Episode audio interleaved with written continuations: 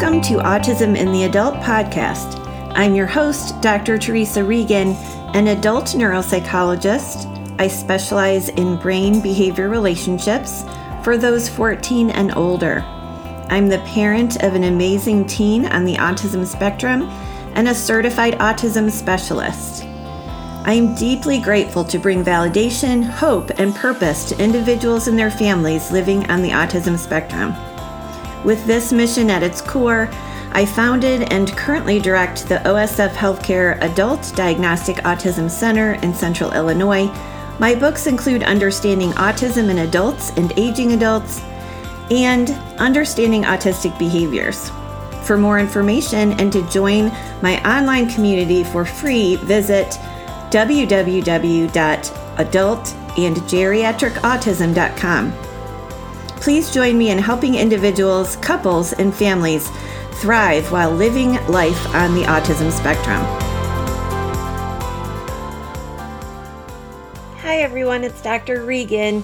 Thanks for joining me today on the podcast. Our topic is police officer versus detective. And this is one of my favorite topics. I feel really strongly about it. And it's going to be something that relates to how we go about uh, asking other people for a shift in their behavior. So, this happens in many contexts, in all uh, spheres of our life, where we want someone to change a pattern of behavior. We want them to do something more, we want them to do something less, we want them to do something differently. And one of the main strategies that we use for this has to do with policing someone's behavior. So we tell them that they're not meeting our expectations, they're not fulfilling uh, the things that we'd like to get done or the things that we've talked about before. They haven't met the goal, they haven't made progress, and we want them to do better in the future, that it's really important. Uh, we want them to listen. We want them to understand why this behavioral shift is critical, and we want to see improvement. So, we might take that stance if we are a teacher of students, if we're a parent. We might take that stance with our partner, our best friend, our spouse. If we are someone's employer, if we're a manager, we're going to be giving people feedback about ways that they need to improve or ways that they need to shift their behavior. Our main strategy, as I said, really relies on pointing out what's gone wrong, telling the person why it's important to shift and do better, ask them why these mistakes keep happening or why the goal is consistently unmet or frequently unmet and then really strongly urging them to do better. Uh, in certain instances, we might have consequences if we're parenting. If we're an employer, there might be consequences for not meeting goal, for not uh, being accurate and quick in the work that you're doing. So there may also be that last layer. The consequences might be really clear and specific, like you get this ticket for speeding. Uh, the consequences may also be more emotional that I don't feel connected to you anymore. I don't enjoy being around you anymore. I'm angry with with you and you're going to feel that kind of emotional consequence for not living up to the person's expectations. I think it's really difficult to rely on that strategy to bring about behavioral shifts. We all, as humans, are going to ask people to shift their behavior. That's not wrong. It's really part of living. We're going to live together, we're going to work together, we're in this together, we have common goals, and let's try to compromise, let's problem solve, let's do this thing together. So it's not wrong to try to get people around us to adjust to shifting behavior. The problem with the police officer approach is that it's often our only approach or our go to approach, our primary approach. And this way of addressing behavioral shifts, it often aligns us in that moment as being adversarial, that we are pointing out that they are not meeting our expectations, that they're not doing well, that what they're doing is unacceptable, and we're pointing that out. We're police policing that. We're asking for a shift that's not happening. Another part about it, besides there being an adversarial position, is we are assuming that the person can shift that if they want to. So when we're asking someone to do something, we're really assuming they can do it, right? We're not going to ask somebody to do something that we know they're not capable of. So if I asked a two year old every day to run a marathon with adults, well, I'm going to be disappointed because that is just not a goal that can be reached. Now, in our everyday life, when we're asking people to shift behaviors, we assume that the person can just do it if they're committed to the situation, if they want to be good at their job, if they love us in our uh, marriage relationship, uh, if they want to be obedient in a childhood parent relationship. We're assuming that that's a goal that they can reach. And that's not always true. So that's a mistake that we make inherent in just saying, hey, do better. Another problem with this strategy is it's really not very effective, especially for those things that are repeated conversations. These are the things that we say, we have this conversation so many times. And sometimes you do it well, and sometimes you don't. Sometimes you meet my expectations and sometimes you don't. Therefore, you know, just get it together and do it correctly all of the time. And in uh, in reality, what ends up ha- happening in the long term is that that kind of conversation isn't that effective. So we'll have short spurts where the person might be able to do better, but in the long term, that consistency, that efficiency of improving in that area, a lot of times is really lacking. And we get very frustrated, and the other person is frustrated. And that brings us to my last problem with it that there's this difficulty where sometimes not only is there a lack of progress in the long term, but there can also be an increase in problems. So that this emotional toll of being told repeatedly that you don't measure up, that you're not doing well, that you failed again, that really can cause this emotional uh, rift in relationships so that you know your spouse feels like they can never please you um, the child feel feels they can just never be the kid that you want. They can't do all of these things correctly. Uh, and you also are getting frustrated if you're the person asking for the shift and you're saying, well, if you really cared about me, you know, this would be going better. If you really cared about your job, why don't you care about it? Why aren't you invested?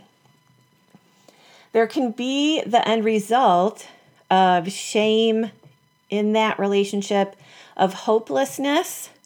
Like, there's just no way I'll ever meet this expectation. I'm never going to please this person. And there can be an escalation of problematic behavior. So, if you're on the end of this pretty constant uh, reprimand or feedback that you're not measuring up, uh, you may react with kind of a fight reaction which would be an externalized reaction like, hey, back off. You know, you might uh, say, hey, I don't care about that anyway. I don't care about the task. I don't care about pleasing you. So you might get aggressive to defend yourself. You might have a flight reaction like, this is so overwhelming to be berated again. I'm going to isolate myself. I'm going to go to my room. I'm going to leave the house. I'm going to quit this job. I'm going to stop this relationship. I'm withdrawing. Or there might be a freeze reaction that, wow, I have nothing to defend myself. I don't think I can meet any of these expectations. So I can't escape. So I'm just going to sit here, but I'm really not processing what's happening. I'm kind of dissociating that the emotional part of me is turned off, the thinking part of me is turned off, and I'm just sitting here staring, not knowing what to do. An approach I really like better is something I call being a detective. So instead of policing, the detective approach starts with observations about what you observe.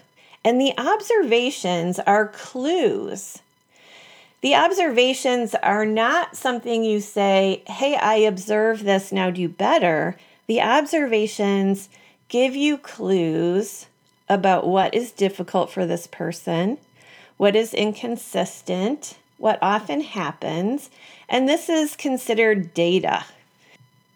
And then you can say, now that you have these clues, I wonder what a strategy could be to move forward with this, to have something better happen next time.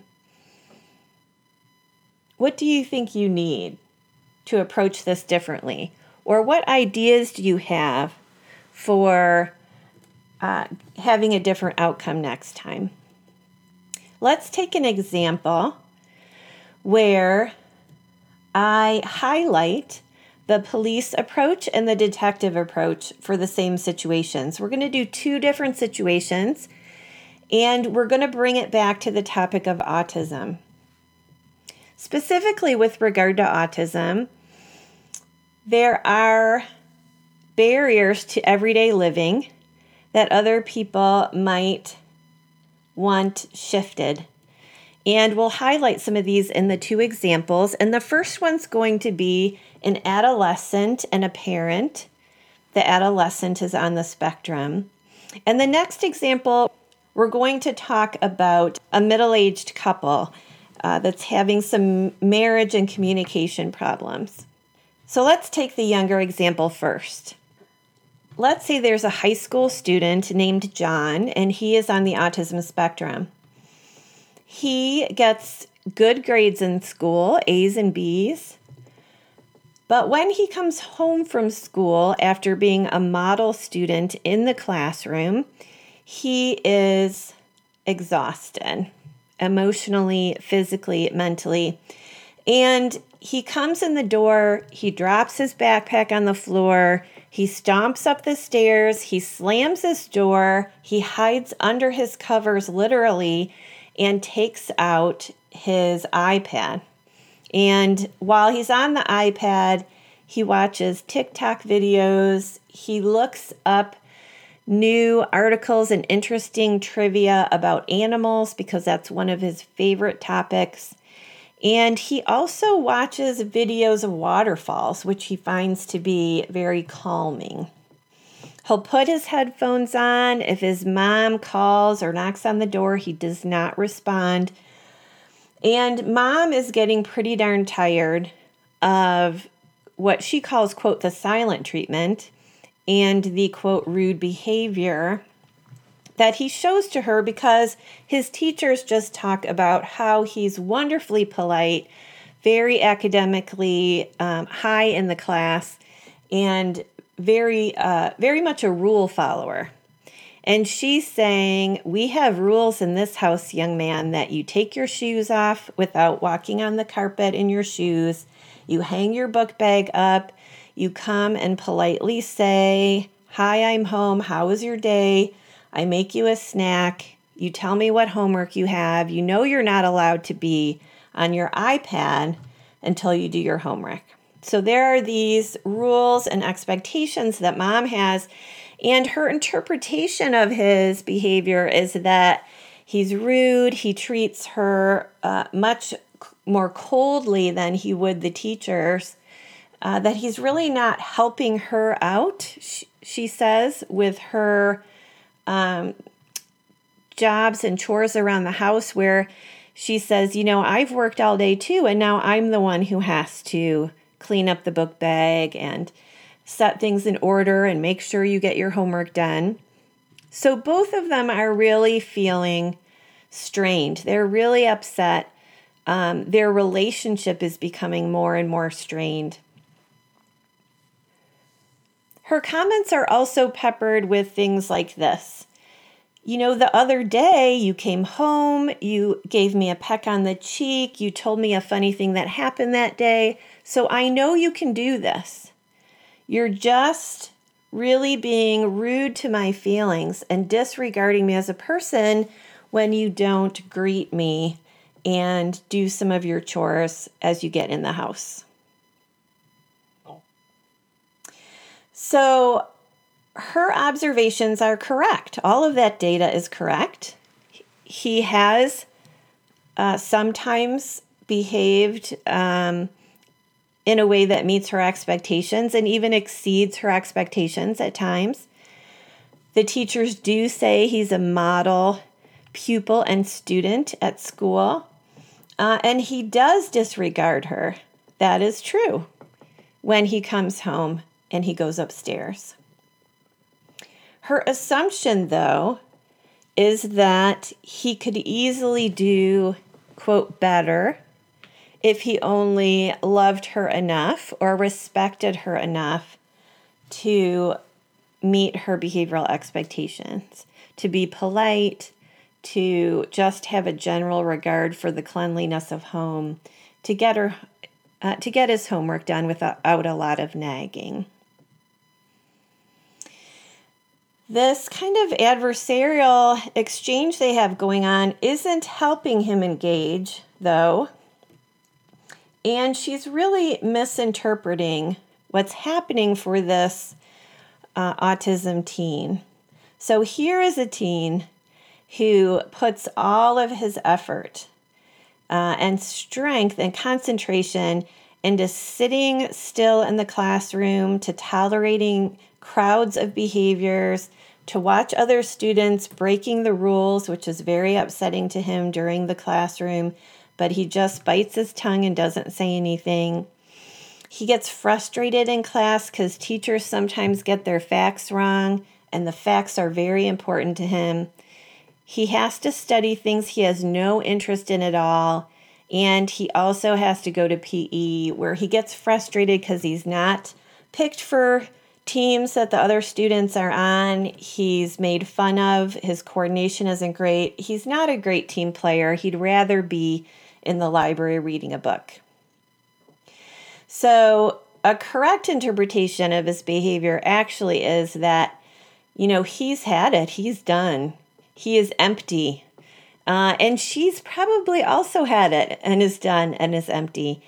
And they're relying on each other to kind of fill each other up, to be polite, to be nice, to recoup together.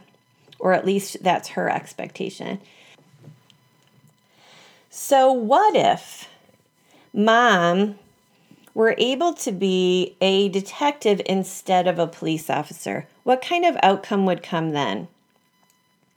Well, she might say, as she watches him go upstairs enter his room, shut the door, go under the covers, she might say, Wow, that's a clue.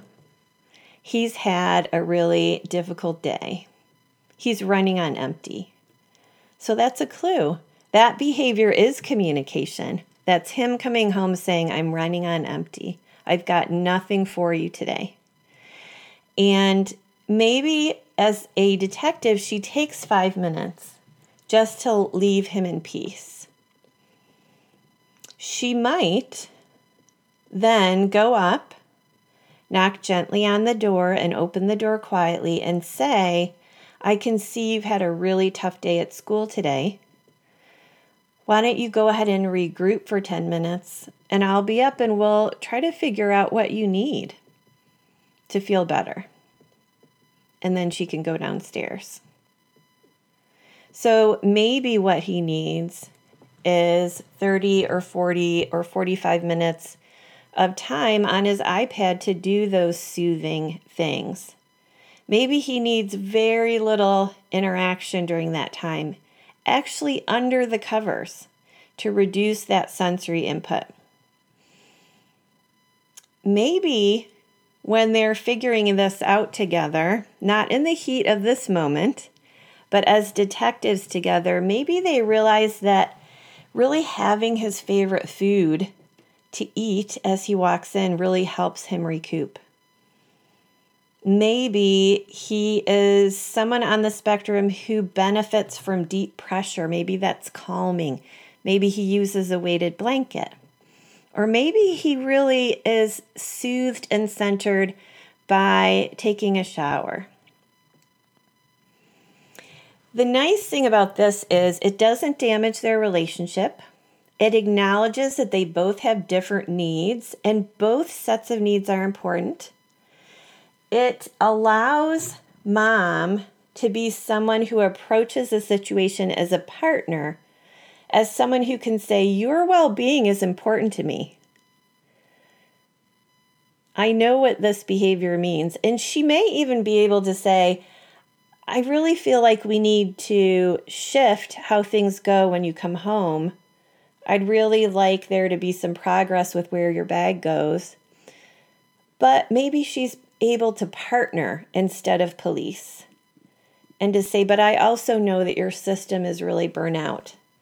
I want you to be doing well. How can we shift things? How can we help your system?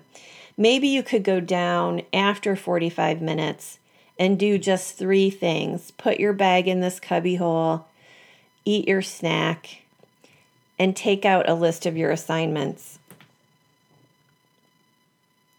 The partner, the detective, is one who says, Wow, that's a clue. That behavior is a clue. And I can see that, or I, I'm wondering if you're really burnt out right now, if that's why it's really hard to engage. And what strategy could we use so that we both get our needs met? Let's take one more example before we close. Let's take an example of a couple who's been married for 25 years. They are not yet at retirement, but they are empty nesters. So they had three children. They are out of the home doing their own thing. And because they have more time together, there's a lot more focus on the things that the wife, let's call her Mary, would like to do as a couple. You know, when we were dating, you used to bring me flowers for no reason. And when we were first married, you used to just call me over lunch from work and we could see how our day's going. And now, when you come home, you just go straight down to your model trains and you don't even say hi and we don't end up eating dinner together. So I really want I want more interaction with you. I want romance. I want to go back to being a couple. And she might say the same thing that the mom did in the last example. She might say, You used to do it, so I know you can do it. And again, there can be this adversarial policing over time. You used to do this and you're not doing this. So, what if she took more of a detective stance? Maybe she could say, Hey, I see that we're both in our very own worlds here. And that's common when we've had kids for so long that have filled up my day and now I'd really like to reconnect. I know that's shifting gears. You know, so the the spouse on the spectrum is going to have difficulty with transitions and with really knowing what someone wants and expects from them. So here's a gentleman who decompresses from work by going to work on his model trains. So her asking for romance in itself is going to be demanding and kind of draining for him to shift toward. And it's not going to help him regroup, regroup after work. So she could police that behavior again and again over these first couple of years of empty nesting and hope that he can kind of come into line with things that she would like better. Or she could try more of a partnership and a detective kind of stance where she says, you know, your time with your model trains is really important. I know that you decompress, I know you love them. Uh, I want you to have that time. I'd also love to have time with you. How could we sort out a strategy for that? And usually, this sorting out of strategy is kind of a, a give and take. You test the limits of something, you try something out. Uh, one thing works, another thing doesn't work. And then the goal is that hopefully, after you've tried a lot of things out, you'll have one or two things that tend to work. And you know that over a season, things might shift again, and what used to work doesn't anymore. Uh, but then you again you shift gears. What strategy might work now? That used to work. What might work now? So maybe they decide to have a specific night where they have a candlelit dinner at home, and because they both like to cook, they take turns picking a new recipe to try and then they cook it together. And they light the candles and they listen to some music, and he knows that he can count on Number one, when that's going to happen, where he's going to have to shift his time with his hobby, and also what his role is. So it's not just like he has to figure out are we supposed to hold hands? Are we supposed to gaze into each other's eyes? There's a task and an activity that's romantic. It brings people together. They both like it, but it does have some structure. We pick a recipe, we cook together, we eat it together, we light candles and then, you know, you get to have alone time. Before we wrap this up, I'm going to comment on the one thing that both the mom and the wife were feeling and noticing, and that is you used to do this, or I've seen you do it, so I know that you could do it. And that actually isn't quite how the brain works.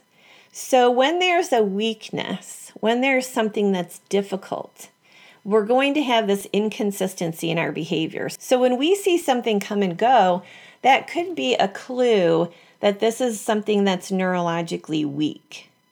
It's not easy, it's not consistent, it comes and goes, it takes a lot of energy. As an analogy, let's take the example of someone that can go to work and do a super great job on two hours of sleep, but they can't do that every night or the person that runs a marathon for fun. That's super. I've seen them do it. They're capable of it. But they can't do that every day.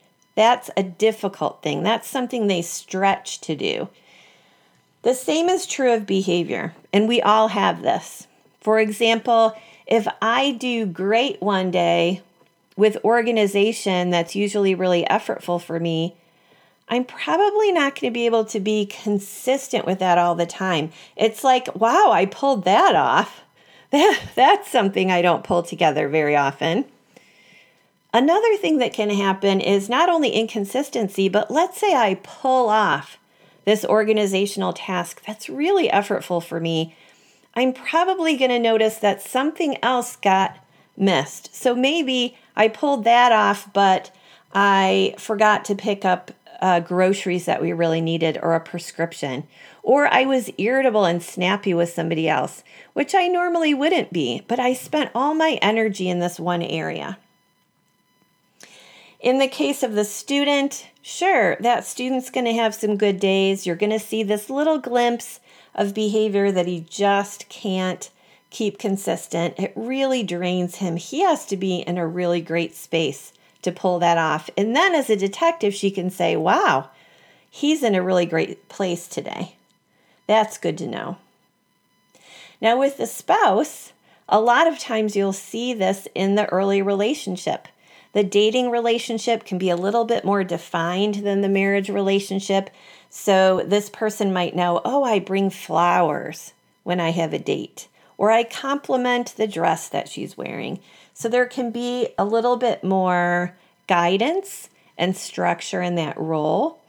It's also true that it's a new thing. So in a new relationship, it can almost be the person's special interest.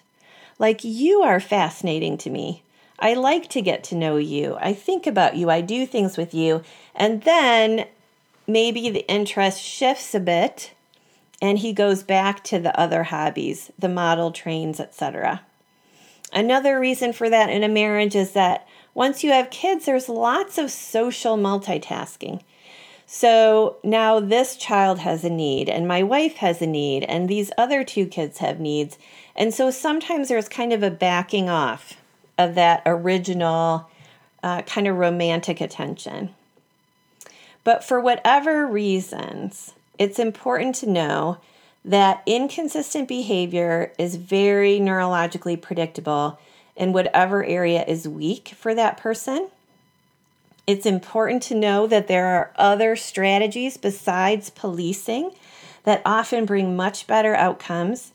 Avoid uh, escalated behavior like fighting back or flight or freeze, and also can really bring about uh, some steps forward without the shame and the hopelessness that some of these other policing approaches might take. I really hope that you can consider yourself a detective, not only about the behaviors of people around you, but about what makes you tick and what you need. And you can come together with other people and say, Your needs are really important. Your well being is important to me. And I also have a need. I have this need, and it's important. How can we think of a strategy to make this work better? That we're coming alongside rather than pitting against someone else. I'm so glad you joined me today. I hope you join me next time for this podcast, Autism in Adults.